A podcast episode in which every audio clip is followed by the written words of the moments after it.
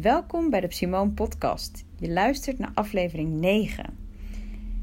En dit keer vertel ik je even kort waar deze aflevering over gaat. Ik kwam namelijk bij een mindfulness training vandaan en toen had ik ineens zo'n mooi inzicht. En terwijl ik dat inzicht met je ga delen, ontstaat er eigenlijk automatisch een ehm, beschrijving van hoe ik mijn zwangerschappen heb beleefd, maar ook hoe ik mijn miskraam in september heb beleefd. En hoe dat tot hele mooie dingen heeft geleid.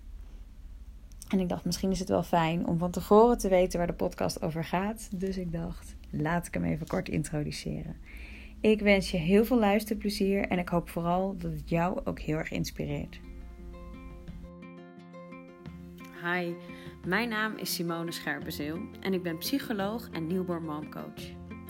Met mijn bedrijf Simone help en inspireer ik zwangere vrouwen en kerstverse moeders bij het vinden van meer rust en vertrouwen. Zodat die intense periode van het moeder worden ook vooral een periode kan zijn van blijdschap en genieten. Mijn intentie met deze podcast is zorgen voor meer bekendheid en erkenning van alles wat erbij kan komen kijken. Van prille zwangerschap tot en met het eerste jaar na de geboorte. Van je in en in gelukkig voelen tot heftige, zware emoties. Ik hoop je te inspireren en handvatten te geven, zo dicht mogelijk bij jezelf te blijven in deze bijzondere ontwikkeling die je doormaakt. Ik wens je heel veel luisterplezier.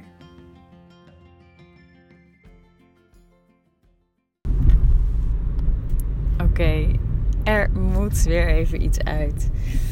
Ehm, ik kom net uh, terug van het geven van een uh, mindfulness training. En um, ik vind het altijd zo heerlijk. Ik voel me altijd zo dankbaar dat dit het werk is wat ik doe. Dat het werk is waar ik zelf ook zo lekker van tot bezinning kom, tot rust kom, maar ook tot echt zulke mooie inzichten. En vandaag was wat ik net had niet een nieuw inzicht, maar gewoon een soort wederom inzicht van wanneer je niet streeft naar iets, maar gewoon bewust focust op ontspanning, dan komen de dingen die je nodig hebt vanzelf. En nou ja, de focus van een mindfulness training is natuurlijk focussen op aandacht, het trainen van de aandacht. Waar je dan automatisch zelf ook in meegaat, in die state of being, zeg maar. En ik stapte net in mijn auto. Ik zit nu ook in mijn auto. Dat klinkt iemand minder mindful. Ehm, maar mijn telefoon ligt gewoon veilig in de auto. En ik spreek dit in, dus ik hoop dat je het goed kunt verstaan.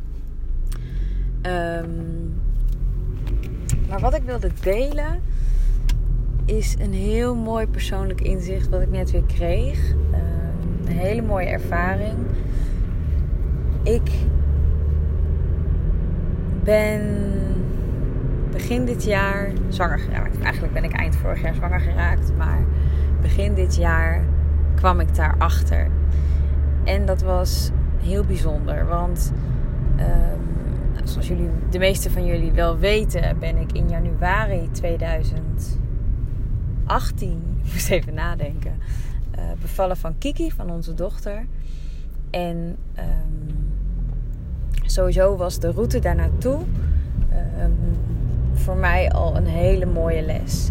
We hadden besloten dat we een kindje wilden, um, dat we ervoor gingen. En uiteindelijk duurde dat acht maanden voordat ik zwanger was. Nou is dat in, vanuit medisch oogpunt, hoe zeg je dat, vanuit gemiddeld oogpunt bezien, helemaal oké. Er is dan helemaal niks aan de hand.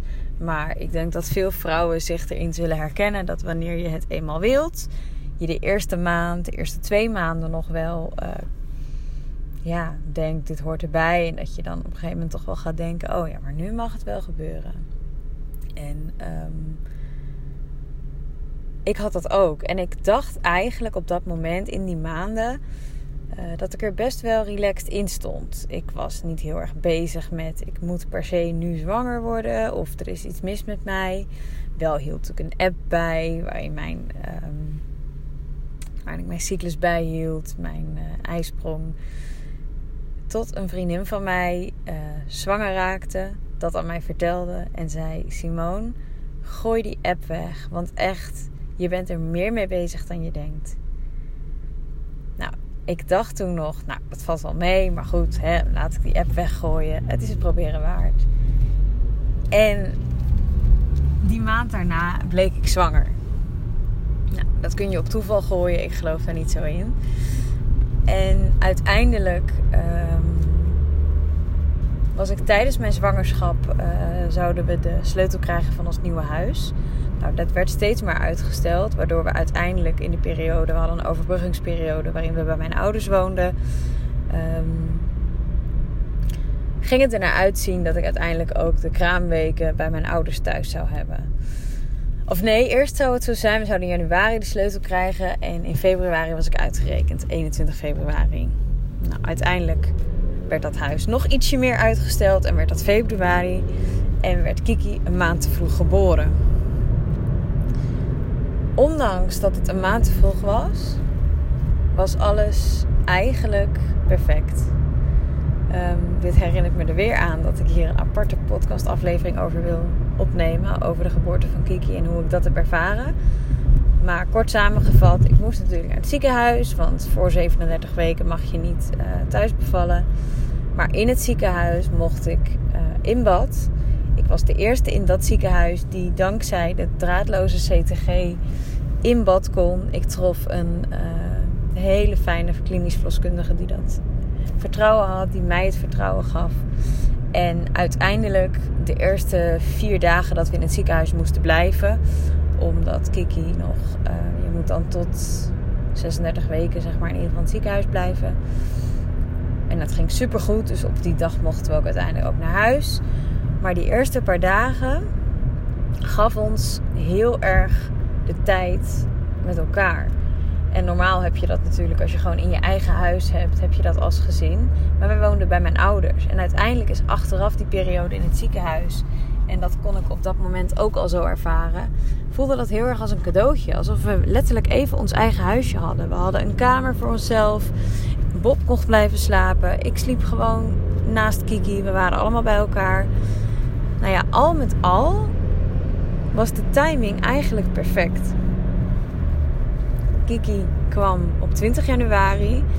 Uh, en op de uitgerekende datum, 21 februari, kregen we uiteindelijk de sleutel van ons huis. Maar doordat de geboorte goed was verlopen, alles goed was gegaan, ik me goed voelde. Kiki was echt, nou, was aan niks te merken dat ze een maand te vroeg was. Dus toen zij vier weken, vijf weken oud was, waren we eigenlijk allemaal sterk genoeg om ook de klusperiode in te gaan. En natuurlijk is dat wel. Uh, heftig geweest. En is dat wel af en toe even zoeken geweest met mijn energie. Maar het voelde echt als een perfecte timing. En ineens realiseerde ik me toen ook. Ja, weet je, het leven wordt voor je getimed. En hoe die timing is altijd precies zoals het moet zijn. En dat zat hem in het zwanger raken. Die acht maanden heb ik echt nodig gehad om ook nog te leren loslaten en te vertrouwen op dat dingen komen wanneer ze moeten komen uiteindelijk de geboorte van Kiki. Die timing was perfect. Dus al met al stond Kiki heel erg symbool voor het leven timed zich wel. En die timing is perfect. En wij hoeven dat niet allemaal te plannen. Wil niet zeggen dat je niks meer in je leven hoeft te plannen. Want het is ook heel gezond om sommige dingen bewust te plannen. Maar wel vanuit het vertrouwen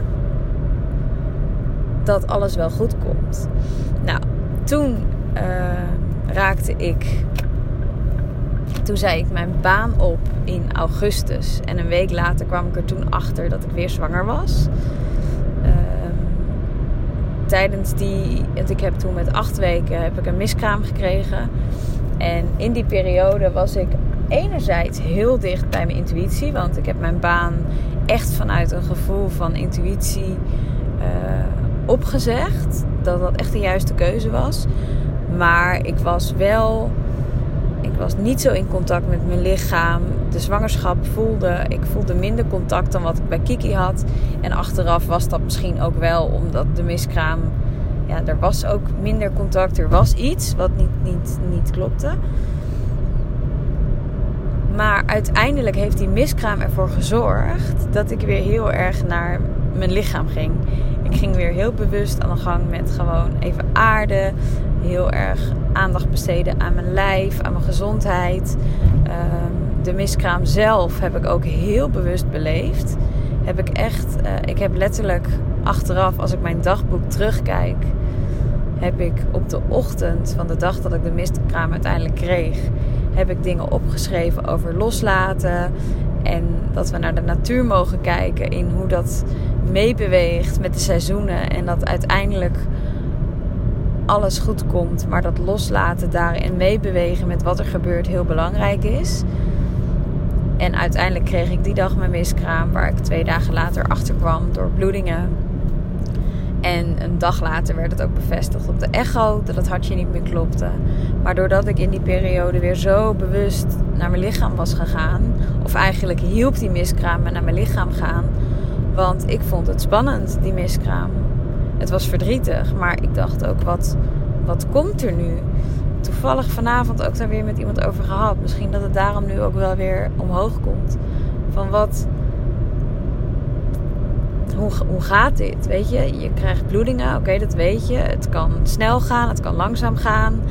Eh, je kunt heel veel bloed verliezen. Het kan meevallen. Eh, het kan allemaal in één keer loskomen. Je, het kan zijn dat er iets blijft zitten. Ik voelde toen al meteen heel sterk dat ik niet voor medicatie of operatie in eerste instantie wilde kiezen, maar het op een natuurlijke manier wilde laten ontstaan. En toen um, heb ik één of twee dagen echt bloedingen gehad. En ik weet dat ik nog heel erg bezig was met, oh wat, als het maar niet uh, in de wc valt. Want ik dacht, ja, acht weken is toch al wel behoorlijk embryo. Het is echt al een mensje in wording. En ja, ik weet niet. Op een gegeven moment vond ik het heel spannend worden. Totdat Bob zei: Joh, maar je hebt ook een kind op de wereld gezet. En die ervaring, dat kon je ook. Dus dit kan je ook. En toen dacht ik: Oh ja, hoe was dat ook alweer bij de geboorte? Ontspannen, ademen, mijn lichaam voelen en volgen. En als het komt, komt het. En op dat moment, op die avond dat ik me dat realiseerde, stond ik te koken en ik voelde dat ik in mijn hoofd had losgelaten dat, uh, dat dit kindje uh, nou ja, ons weer los ging laten. Maar dat ik letterlijk met mijn lichaam, met mijn bekkenbodem, de boel stond aan te spannen om het bij me te houden. En toen voelde ik, doordat ik zo'n duidelijk contact had met mijn lichaam, je mag het loslaten. Dus ik ging heel bewust mijn bekkenbodem ontspannen. En op dat moment voelde ik dat er echt iets op gang kwam. Ik liep naar het toilet. Ik heb echt een bakje meegenomen. Ik heb het opgevangen. Vervolgens vond ik het heel spannend om daarnaar te kijken. Van is dit het dan? Heb ik Bob erbij geroepen. Die heeft gekeken. En die zag inderdaad een intacte vruchtzak. Met daarin uh, ja, ons kindje. Echt een heel klein mensje in wording. Uh, zo'n zo alien met een heel klein oogje. Maar je zag echt de handjes al in, ja, in wording. Het was heel bijzonder. En natuurlijk moest ik heel hard huilen van de confrontatie en het, en, ja, het, het verdriet op dat moment. En tegelijkertijd was het ook een opluchting en een ontlading. En ook een gevoel van dankbaarheid dat ik zo ja, in contact met mezelf en ook in contact nog met dat kindje of zo, terwijl het was overleden. Maar dat zo heb kunnen ervaren en dat ik dus eigenlijk een hele mooie miskraam heb gehad. Dat klinkt misschien heel gek, maar zo heb ik het echt ervaren. En we hebben het toen in een bakje met water gedaan en daar foto's van gemaakt. En ik vond het ook gewoon heel fascinerend hoe dat eruit zag. En uiteindelijk uh, ja, heb ik het als een hele mooie gebeurtenis ervaren. Een hele waardevolle. Dat is misschien een betere omschrijving. Maar ik was heel dankbaar voor hoe ik het kon beleven. En hoe dat kindje mij dus had teruggebracht bij contact met mezelf. Dus waar Kiki voor mij heel erg symbool staat voor timing. En de timing van je leven is altijd perfect. Stond deze miskraam heel erg symbool voor. Of eigenlijk dit kindje. Bracht mij heel erg weer in contact met mijn lichaam. Het hielp me weer aarde. Um, vervolgens uh, was er een periode waarin ik gewoon heel erg op mijn energie. Je moet toch ook herstellen fysiek. Je hebt toch een hoop hormonen in je lijf. En nou goed, uh, daar de aandacht voor. Uh, twee weken later liep mijn baan zeg maar af. En per 1 oktober begon ik voor mezelf. Dus er waren heel veel dingen die toen tegelijk plaatsvonden, dat ik ook voelde van er is een verlangen naar een nieuwe zwangerschap, maar nog even niet. En ehm, uiteindelijk in december hadden Bob en ik het erover van, goh, hoe zit het eigenlijk bij jou? Hoe voel je het verlangen en, en wat dan? En nou, toen kwamen we eigenlijk al vrij snel tot de conclusie dat we allebei wel heel sterk weer het verlangen voelden naar een nieuwe zwangerschap, naar een nieuw kindje. En um, dat we daarbij zo'n vertrouwen voelden. Want natuurlijk bespreek je dan ook van ja, je bent net voor jezelf begonnen. Hoe moet dat dan financieel? En uh, is dat wel verstandig? En als ik mijn hoofd zijn gang liet gaan, was ik ook heel erg bezig met wat zouden andere mensen ervan vinden. Baan opzeggen, miskraam, weer zwanger. Zou het niet onverstandig zijn? Maar toen hebben we elkaar echt heel goed aangekeken en zeiden we echt tegen elkaar: nee, maar wij willen dit en het voelt goed. Het voelt echt. Het, het kwam echt vanuit een gevoel van vertrouwen. Nou, uiteindelijk weet ik ook precies het moment nog waarop deze zwangerschap is ontstaan. Um, gewoon heel, ja, het was echt een, een sfeer van vertrouwen en, en een hele diepe verbinding met elkaar. Uh, maar ook met het gevoel van dat dingen goed komen. Vervolgens wist ik gewoon. Want in de eerste twee weken kun je natuurlijk uh, nog geen test doen. Uiteindelijk uh, op de dag dat ik de test kon doen, of misschien zelfs een dag daarvoor, ik wist gewoon dat ik zwanger was. Het, het was niet lichamelijk nog te merken, maar ik voelde het wel. En dat voelde zo leuk, dat voelde zo goed. En uiteindelijk heb ik de test gedaan op een avond. Ik kwam thuis van een coachingsdag met Mirjam. Dat was een hele mooie dag geweest waarop we ook veel meditaties hebben gedaan. En ik ook weer heel sterk had gevoeld van nou, volgens mij ben ik zwanger. Ik kwam die avond thuis en iets in mij, mijn hoofd zei nog, je moet niet zo'n test avonds doen. Want het is, je kan eigenlijk pas vanaf morgen testen en het is zonde van de test. Maar ik was op de badkamer en ik dacht, fuck it, nee, ik ga nu gewoon die test doen. Al is het maar op mijn hoofd even te bevestigen dat ik zwanger ben. En dat bleek ook zo. En toen heb ik voor mezelf ook.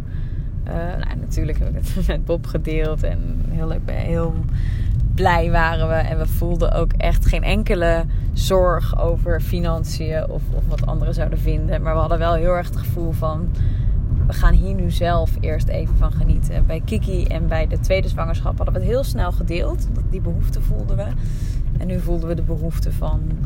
Uh, nee, nu eerst samen hiervan genieten. En uh, nou ja, ook gewoon dat vertrouwen echt nog meer verankeren.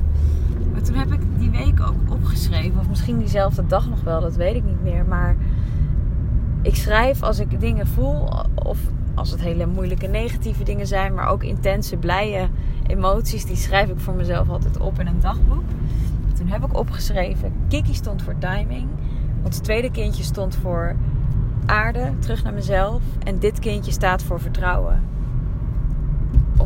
Alle fronten.